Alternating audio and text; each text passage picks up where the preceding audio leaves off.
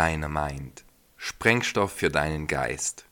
Nachdem wir in der letzten Folge die Bedeutung und die Tragweite von Sklaverei behandelt haben, betrachten wir auf dem heutigen Abschnitt unseres Weges ihre Beschaffenheit und einige ihrer Auswirkungen. Wie jedes Unterdrückungssystem der Vergangenheit, egal wie groß es letztendlich gewesen sein mag, verfolgt auch das moderne, globale Sklavensystem eine ganz bestimmte Absicht, und zwar die Herrschaft der wenigen über die vielen. Was all diese Systeme ebenso eint, ist, dass sie alle stets die gleiche Struktur aufweisen, da diese die ganz bestimmte Voraussetzung ist, damit dieses Ziel überhaupt erreicht werden kann. Wenn wir einen Blick in die Geschichtsbücher werfen und die großen Imperien studieren, können wir aber sehen, dass nicht jedes von ihnen die gleichen Teile der Menschheit knechtete, sondern es unterschiedliche Gruppen waren, die in ihnen versklavt wurden und werden. Zum einen gab es Reiche, deren Einwohner sich als sogenannte freie Bürger empfinden konnten, da sie selbst keinerlei entgeltlosen Zwangsarbeiten verrichten mussten für diese Imperien war es üblich, große Heerscharen in alle Teile der Welt zu entsenden, um diese zu erobern und somit ihre Einflusssphäre zu vergrößern. Neben den materiellen Reichtümern eines Landes, wie seinen Bodenschätzen, edlen Hölzern, zuvor nie gesehenen Tieren oder seltenen Kulturgütern sah man auch die eingeborene Bevölkerung oftmals als wertvolle materielle Ressource denn durch ein naturnahes Leben war diese oftmals sehr gesund, physisch sehr belastbar und ausdauernd und somit äußerst nützlich, wenn es um körperliche Arbeiten ging. Leider waren sie wegen ihrer Lebensrealität anders gebildet und hatten den Eroberern in kriegerischer Hinsicht meist nur wenig entgegenzusetzen. Und wenn sich nun diese Bevölkerungen einer Übermacht in Form militärischer Stärke gegenübersah gab es meistens nur zwei Möglichkeiten: Kämpfen für die Freiheit der Gemeinschaft bis zum Tod oder dienen in Sklaverei bis zum Lebensende. Viele Völker kämpften erbittert für ihre Lebensweise und ihre Souveränität, bis sich der verbliebene Rest letztendlich oftmals unterwarf. Manchmal war es aber auch ein Häuptling, der Verrat an seinem Stamm übte und für einen persönlichen Vorteil dessen Vertrauen missbrauchte und ihm ein Leben in Knechtschaft in Minen oder fern der Heimat bescherte. Die Mitglieder dieses Stammes wurden dann als Sklaven in das jeweilige Reich verbracht, wo sie dann auch normalen Bürgern als Leibeigene verpflichtet waren, wenn diese sich den Kauf und das Halten eines oder mehrerer Sklaven leisten konnten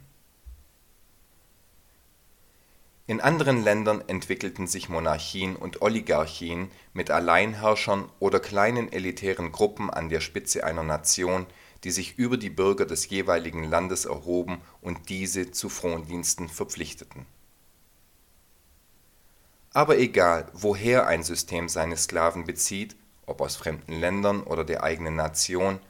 Überall auf der Welt lassen sich aus allen Epochen und aus allen Kulturkreisen Abbildungen von Gesellschaftspyramiden finden, die uns glauben lassen, dass die Menschheit als Ganzes schon immer in diesem Zustand lebte und lebt. Und daher ist es in gewisser Weise auch verständlich, wenn viele davon ausgehen, dass es schon immer so bzw. noch nie anders war aber wenn wir der Geschichtsschreibung, Historikern, Anthropologen und Archäologen vertrauen können, ist auch diese Wahrnehmung der Wirklichkeit nicht korrekt. Denn nach deren Darlegungen kommen die ganz alten dieser Abbildungen aus dem Nahen Osten und Südamerika.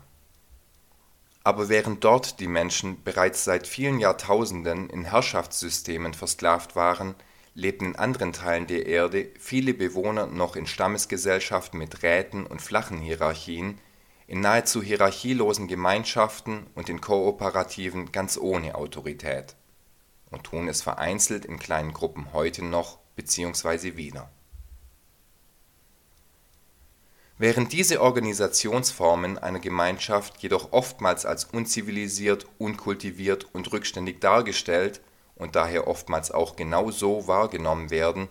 sprechen wir im Allgemeinen meist erst dann von einer Zivilisation, wenn eine religiöse oder weltliche Hierarchie basierend auf Glaube und Autorität entstanden ist. Das Wort Zivilisation geht etymologisch auf das lateinische Wort civilis zurück, was jedoch mehrere Bedeutungen hat. Es kann tatsächlich einen Bürger als Bewohner eines organisierten Staates betreffen meinen, aber auch nur gemeinschaftlich oder gemeinnützig. Und daher spricht man in der Anthropologie, also in dem Teil der Wissenschaft, der sich mit dem Menschen und dessen sozialer und ökonomischer Entwicklung beschäftigt, bereits dann von Zivilisationen, wenn auch nur kleine Gruppen an Menschen technischen Fortschritt zur Urbarmachung ihrer jeweiligen Lebensregion nutzten oder sich organisierten, um ein beabsichtigtes gemeinschaftliches Ziel oder Ergebnis zu erreichen und/oder eine materielle Kultur wie zum Beispiel Tauschhandel entstanden ist.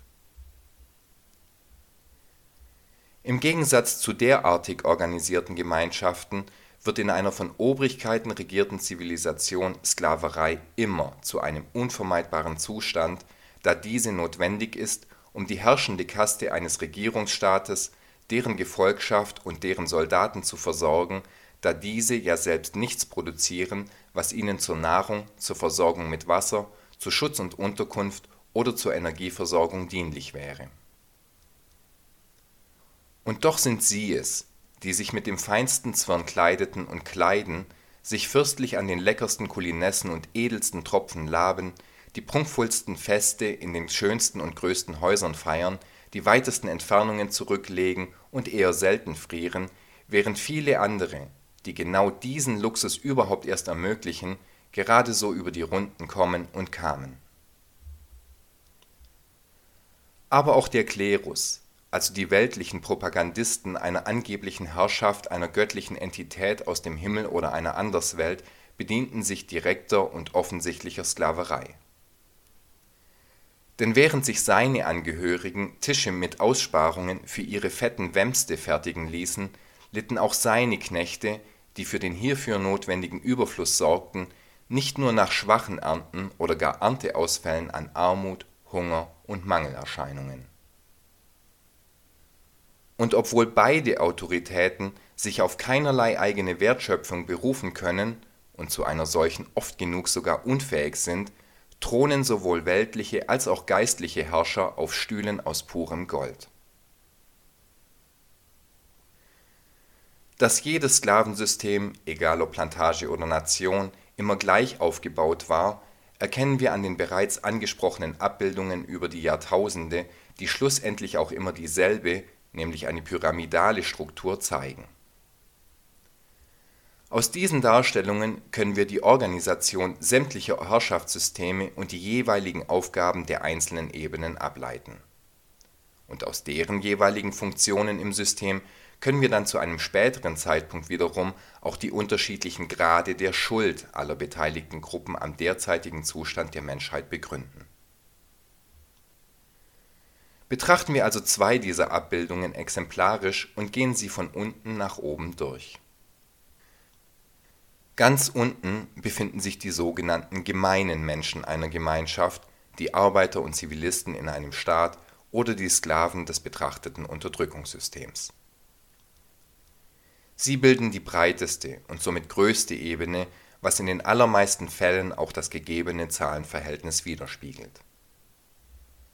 auch bildet sie das Fundament. Sie ist die Basis, auf der das gesamte System aufgebaut und aus der es irgendwann einmal auch hervorgegangen ist. Würde man sie entfernen, würde das gesamte System über ihr vollständig kollabieren, da dieses tatsächlich abhängig von genau diesen Menschen ist, da sie es sind, die mit dem, was sie tun, tatsächlich unser aller Überleben sichern und unser Leben angenehmer gestalten die unterste Stufe wird von all den Menschen besetzt, die für die Gewinnung und Verarbeitung sämtlicher Rohstoffe verantwortlich sind, die die Gesamtheit der Waren produzieren und die alle erdenklichen Dienstleistungen anbieten und erbringen. Kurz, alle in der Realwirtschaft Tätigen, die mit ihrem Schaffen einen echten Wert, einen tatsächlichen Mehrwert oder eine Werterhaltung fördern, herstellen oder anbieten, befinden sich hier Die wichtigsten unter ihnen sind die Bauern, die Gas -, Wasser - und Abwassermonteure, die Wasseraufbereiter, die Maurer und Zimmermänner, die Heizungs - und Ofenbauer, die Energieversorger und all deren Zulieferer und Transportdienstleister, denn sie sorgen für die Dinge, ohne die die allermeisten von uns unter den gegebenen Verhältnissen nicht lange überleben könnten. Und das sind der Schutz vor dem Wetter und vor Prädatoren (tierischer wie menschlicher Natur), Energie gegen sowohl die Kälte als auch gegen das Überhitzen, Wasser und Nahrung und durch fließendes, sauberes Wasser auch Hygiene. Aber auch die Abfallbeseitiger tragen einen erheblichen Anteil daran, dass wir nicht an unserem Müll und dessen Folgeerscheinungen in Form von unzähligen vermeidbaren Krankheiten leiden oder gar sterben. Und auch auf großen Ländereien, auf Plantagen und in Minen sind es die Sklaven, die sowohl für die Dinge des alltäglichen Bedarfs zuständig sind, als auch durch ihre körperliche Arbeit die Voraussetzungen für Geldfluss und Wohlstand des Besitzers überhaupt erst ermöglichen An dieser Stelle ein kurzer Verweis auf die letzte Folge, in der wir das Thema Abhängigkeit als Bedingung für ein Sklavensystem bereits behandelt haben. Auffällig bei der heutigen Betrachtung ist jedoch, dass, wenn man nicht an die Vorschriften einer Regierung und an deren Rechtmäßigkeit glaubt, diese Abhängigkeit entsprechend der faktischen Realität exakt diametral besteht In der Ebene über den Feld und Arbeitssklaven befinden sich die niedersten Angestellten eines Staates oder des Plantagen oder Minenbesitzers. Auf großen Ländereien sind dies die Wachen, die Sklaventreiber und die Kopfgeldjäger, die die Sklaven kontrollieren, sie bei Ungehorsam bestrafen und flüchtige Sklaven entweder wieder einfangen und mit der Peitsche fürs Leben zeichnen oder gleich auf der Flucht zur Strecke bringen in sogenannten Staaten sind deren Äquivalent die Angehörigen der sogenannten Ordnungsämter, Polizei und Justizvollzugsbeamte sowie Militärangehörige niederen Ranges. Aber auch der Haussklave, ebenso wie der Spitzel, der unter die Arbeitssklaven geschleust wurde, um über eventuelle Aufstandsbestrebungen zu berichten, haben sich durch Verrat an der eigenen Gemeinschaft und unterwürfiger Andienung und besonderem Gehorsam dem Unterdrücker ihresgleichen gegenüber einen Platz auf der zweitniedrigsten Stufe verdient. Die vorgebliche Aufgabe dieser Stufe in einer Nation, also die der Polizisten und Soldaten und Angehörigen weiterer sogenannter Ordnungs und Sicherheitsdienste, ist es für in Anführungszeichen Recht und Ordnung zu sorgen und diese zu verteidigen, damit niemandem ein Unrecht widerfahren möge. In Wirklichkeit, und das können wir sowohl auf Plantagen und in Minen sehen, aber es wird auch in allen Ländern der Welt mittlerweile mehr als offenbar, tragen sie die Verantwortung dafür, dass alles den Vorschriften einer Regierung oder denen des Großgrundbesitzers entsprechend läuft und sich die Bürger oder die Sklaven an die vorgegebenen Regeln halten, also damit das, was der jeweilige Besitzer des Ganzen als Recht und Ordnung vorgibt, eingehalten und umgesetzt wird und daher sind es auch sie, die verantwortlich dafür sind, dass Überschreitungen aufgedeckt, verfolgt und auch bestraft werden. Und da in einem hierarchischen System bedingungsloser Gehorsam und eine nicht hinterfragte sogenannte Pflichterfüllung zu einem Aufstieg mit materieller Verbesserung der eigenen Situation führen können, haben sie selbst ein besonderes Interesse daran und übernehmen diese Aufgabe auch oftmals mehr als nur gewissenhaft und scheuen auch vor der Zufügung von Unrechten oftmals nicht zurück. Denn da ihr Erfolg abhängig vom in Anführungszeichen Misserfolg anderer ist, war und ist es auch nicht unüblich, dass Verfehlungen oder Verstöße gegen jedwede Art von erlassenen Vorschriften sogar dreist erfunden und erlogen und Beweise für diese gefälscht, untergeschoben und manipuliert werden oder Gegenbeweise verschwinden. Über der Stufe der Sklaventreiber befinden sich die Verwalter, die den Teil des sich unter ihnen befindlichen Systems managen. Es sind die Angestellten im gehobenen Dienst und die Bürokraten auf all den sogenannten Ämtern und Behörden.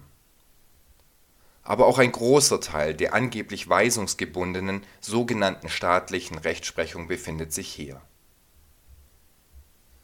Auf Plantagen und in Minen wären dies die Aufseher, also diejenigen, welche die Anwesenheit prüfen, die Aufgabe und den Einsatzort von sowohl Sklaven als auch Wachen bestimmen, die Ernten wiegen, die gefundenen Edelsteine und Metalle vermessen und bewerten und, falls überhaupt welche gewährt werden sollten, Ansprüche auf Löhne und Arbeitsmaterialien erfüllen.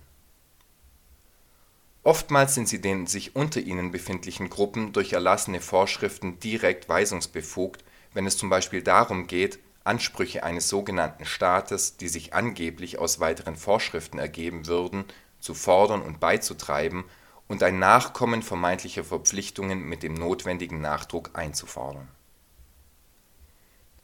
Ihre Aufgabe ist das Katalogisieren und Bewerten von Menschen und deren Leistung, der direkte Kontakt mit ihnen und die Entscheidung darüber, ob das Anliegen, in den unterschiedlichsten Bereichen seine Rechte ausüben zu dürfen, vorschriftskonform und somit zu genehmigen sei oder nicht. Es kann jedoch, basierend auf Vorschriften, auch entschieden werden, dass jemand von der Ausübung seiner Rechte mit Gewalt abzuhalten und die Erfüllung angeblicher Pflichten unter Androhung von Freiheitsentzug oder Gewalt zu erzwingen ist. Über den Verwaltern befindet sich eine weitere Stufe, die die meisten für die oberste Stufe halten auf ihr befinden sich all diejenigen, von deren Existenz jeder weiß und die auch jeder kennt, egal auf welcher Stufe er sich befindet. Es sind die, denen die Farm, die Mine oder die Plantage scheinbar gehören und das angebliche Recht haben, über eine begrenzte Region der Erde in Form einer Nation oder eines Staatenbundes zu bestimmen. Sie geben öffentlich die Regeln vor, welche auf der Plantage oder in einem Staat einzuhalten sind und die alle sich unter ihnen befindlichen Ebenen zu befolgen und durchzusetzen haben. Und das wären die Angehörigen einer Regierung und die Besitzer der Ländereien. Aber es sind letztendlich nicht ihre Regeln, die sie vorgeben.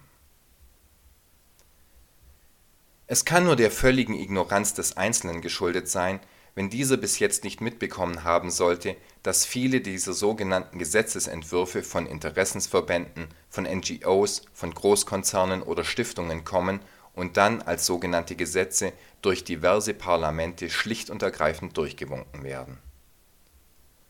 Aber auch Korruption und Bestechung, Lobbyismus und der sogenannte Drehtüreffekt, bei dem Einzelpersonen zwischen Politik und Wirtschaft hin und her wechseln, können ebenso wie geheime Absprachen Wirtschafts und Politikmanipulationen und nachgewiesene Fälle von Erpressung auf hoher Ebene von der Liste angeblicher Verschwörungstheorien, Verschwörungserzählungen oder Verschwörungsmythen gestrichen werden, da diese jedem, der nicht an Leseschwäche, erheblichen Gedächtnisproblemen, vorgeschobenem Zeitmangel oder schierer Ignoranz leidet, zumindest bekannt sein könnten. Denn über den Regierungen und den Plantagenbesitzern befindet sich noch eine weitere Stufe der sehr viel daran gelegen ist, nicht dem ständigen Blick der Öffentlichkeit preisgegeben zu sein. Allerdings ist es im Internet und Informationszeitalter auch hier wieder ausschließlich das Nichtwissen-Wollen des Einzelnen, welches dafür verantwortlich ist, wenn dieser nichts über deren Existenz und Agieren, ganz zu schweigen von ihren Netzwerken und deren Einfluss weiß. Und daher ist es auch nicht weiter verwunderlich wenn die allermeisten Menschen nicht die geringste Ahnung davon haben, wie sehr ihnen völlig unbekannte Menschen auf ihr alltägliches Leben einwirken. Ich würde in diesem Zusammenhang dieses Wort eigentlich nicht verwenden wollen, weil es eigentlich die Auswahl oder die Auslese der Besten bedeutet, aber im Allgemeinen werden diese Menschen einer sogenannten Elite zugerechnet, da sie sich selbst auch oftmals als eine solche bezeichnen zu ihr zählen all diejenigen, die einen von der Allgemeinheit nicht angefochtenen Eigentumsanspruch auf das Land erhoben haben, auf dem sich die Nation, die Plantage oder das jeweilige Unterdrückungssystem befinden. Früher war es der Blutadel, an dessen Spitze sich Pharaonen, Cäsaren, Könige und Kaiser befanden, wie bereits gesagt, Herrscher, die ihre Stellung aufgrund ihrer Gene begründeten aber auch Hohepriester, Päpste und andere Religionsführer befanden sich in der obersten Stufe mit einem angeblichen Gottesauftrag. Heute sind es graue Eminenzen, Bosse aus führenden Wirtschaftszweigen, oberste Militär -, Polizei - und Geheimdienstangehörige und immer noch die Führer von Nationen und Religionen und Träger alten, hoheitlichen Blutes, die die oberste und kleinste Stufe der Pyramide besetzen. Wenige tausend Menschen aus Geld und Blutadel sowie hochgradig intellektuelle Strategen aus unterschiedlichen Bereichen bilden die sogenannten Schattenregierungen dieser Welt und haben sich selbst zu den Eigentümern der Schöpfung erklärt und machen sich diese auch tatsächlich untertan. Aber selbst wenn wir es mit noch so viel Geld, noch so blauem Blut und noch so viel Wissen bei Einzelpersonen zu tun haben, stellt sich an diesem Punkt trotzdem die Frage, wie es sein kann dass eine zahlenmäßig so kleine Gruppe ihre Herrschaft über die große Mehrheit der Menschen bis hinein in die entlegensten Regionen der Erde ausüben kann. Die Antwort auf diese Frage ergibt sich bereits aus dem ersten Teil der Definition des Wortes Herrschaft, in welchem steht, dass Herrschaft die Chance oder die Möglichkeit ist, einen gegebenen Befehl bei einem angebbaren Personenkreis durchzusetzen und daher ist das wichtigste Ziel, das erreicht werden muss, damit eine kleine Gruppe über eine absolute Mehrheit überhaupt bestimmen kann, die Errichtung einer hierarchischen Struktur, deren letztendliche Absicht eine funktionierende Befehlskette ist. Und aus dieser ergeben sich dann auch die unterschiedlichen Grade der Schuld an unserer derzeitigen Situation. Allerdings liegt die Hauptverantwortung für den aktuellen Zustand der Menschheit wie die meisten nun vermuten könnten, nicht bei der obersten Stufe der Pyramide, denn sowohl das heutige Problem wie auch alle der ganz großen Verbrechen der Menschheitsgeschichte lassen sich letztendlich nicht auf eine Befehlskette zurückführen. Eine solche kann eine gesamte Gesellschaft nämlich nur dann vollständig durchdringen, wenn sie zu einer ihr gegenläufigen Kette des Gehorsams, zu einer Kette der Unterwürfigkeit wird.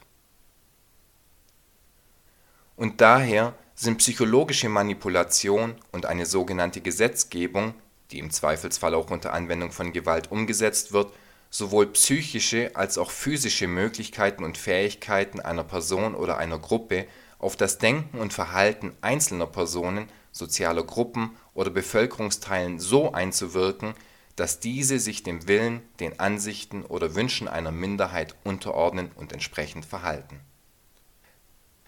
und deren Ziel sind einerseits die Pyramide von unten nach oben verlaufender Gehorsam und entgegengesetzt der Zugewinn an Kontrolle.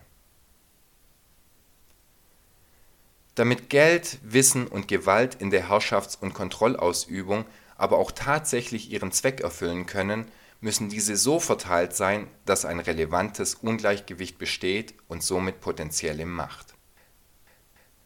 denn man kann niemandem einen ausreichend großen finanziellen Anreiz bieten, etwas zu tun, was er nicht tun will, wenn dieser nicht in materieller Not steckt oder sich seine Situation drastisch verbessern würde. Auch kann man niemanden dazu erpressen, etwas zu tun, was er nicht tun will, wenn der andere ebenso kompromittierende Dinge über sein Gegenüber weiß. Ebenso kann man niemanden dahingehend manipulieren, etwas zu tun, was er nicht tun will, wenn der andere weiß, wie Bewusstseinskontrolle funktioniert und den bloßen Versuch, diese anzuwenden, erkennt. Und man kann auf körperlicher Ebene niemanden ohne eigenes Risiko mit Gewalt zwingen, etwas zu tun, was er nicht tun will, wenn dem anderen vergleichbare physische Kräfte für eine rechtmäßige Abwehr zur Verfügung stehen. Aber wenn sich alte, weit verzweigte und verlässliche Netzwerke mit großem Kapital und großem Wissen verbinden und eine gewaltbereite Gruppe bereit ist, deren Weisungen unhinterfragt und bedingungslos Folge zu leisten, entsteht ein gigantisches Bollwerk, welches nahezu unmöglich zu brechen ist. Wobei hier die Betonung auf nahezu unmöglich liegt. Denn dieses System hat zwar keine Sollbruchstelle, aber es hat eine Stelle, an der es gebrochen werden kann. Kommen wir nun zu den Auswirkungen dieses Systems. Kaum ein anderes Zitat beschreibt den Zustand einer durch Herrschaft geschaffenen Welt besser als die Worte des Schriftstellers und Journalisten Chris Hedges. Schauen Sie uns an. Wir leben nun in einer Welt, in der die Ärzte die Gesundheit, die Rechtsanwälte die Gerechtigkeit, die Universitäten das Wissen, die Regierungen die Freiheit, die Presse die Informationen, die Religionen die moralischen Werte und die Banken die Wirtschaft zerstören. Und ja, schaut euch die Welt an. Und zwar nicht mit dem Filter einer selbstgeschaffenen Wahrheit, einer selbstgeschaffenen kleinen Welt oder, denn darauf läuft diese Denkweise schlussendlich hinaus, einer selbstgeschaffenen Realität, in der das, was einem persönlich missfällt und der eigenen Illusion widerstrebt, nicht existiert oder wahr ist, obwohl es existiert und wahr ist. Kriege, Hunger, Ungleichheit und Diskriminierung in sämtlichen Bereichen haben wir am Rande bereits in vergangenen Folgen kurz angesprochen. Der Neokolonialismus und die mit ihm verbundene Ausbeutung und Zerstörung von sowohl fremden und heimischen Märkten als auch der Natur, flächendeckende Armut einerseits und schier unvorstellbarer Reichtum auf der anderen Seite, die Konzentration von wirtschaftlicher und politischer Macht, Ressourcenverschwendung für Kriege und deren Konsequenzen in Form von materieller Zerstörung und menschlichem Leiden sind die offensichtlichen Folgen von Herrschaft. Auch die Überzeugung, dass es das Recht der Herrschenden sei, die Entscheidung darüber fällen zu dürfen, welche Informationen dem niederen Pöbel zur Meinungsbildung vorzuenthalten sind und welche nicht, kann man an Zensur, geschwärzten Verträgen, gekürzten, selektierten und manipulierten Berichten, Statistiken und Studien sowie diversen Whistleblower-Prozessen erkennen. Und ebenso zählen die Umkehr von Recht und Unrecht und daraus resultierend Täter-Opfer-Umkehrungen im Namen sogenannter Gesetze zu den angeblichen Rechten einer herrschenden Kaste. Zig Zehntausende Unschuldige, also Menschen, die niemand anderem geschadet haben, sitzen weltweit in Gefängnissen ein und erleiden dort tagtäglich Unrechte durch Wachen und Mithäftlinge, während aus objektiver Sicht betrachtete eindeutige Verbrechen oftmals folgenlos bleiben.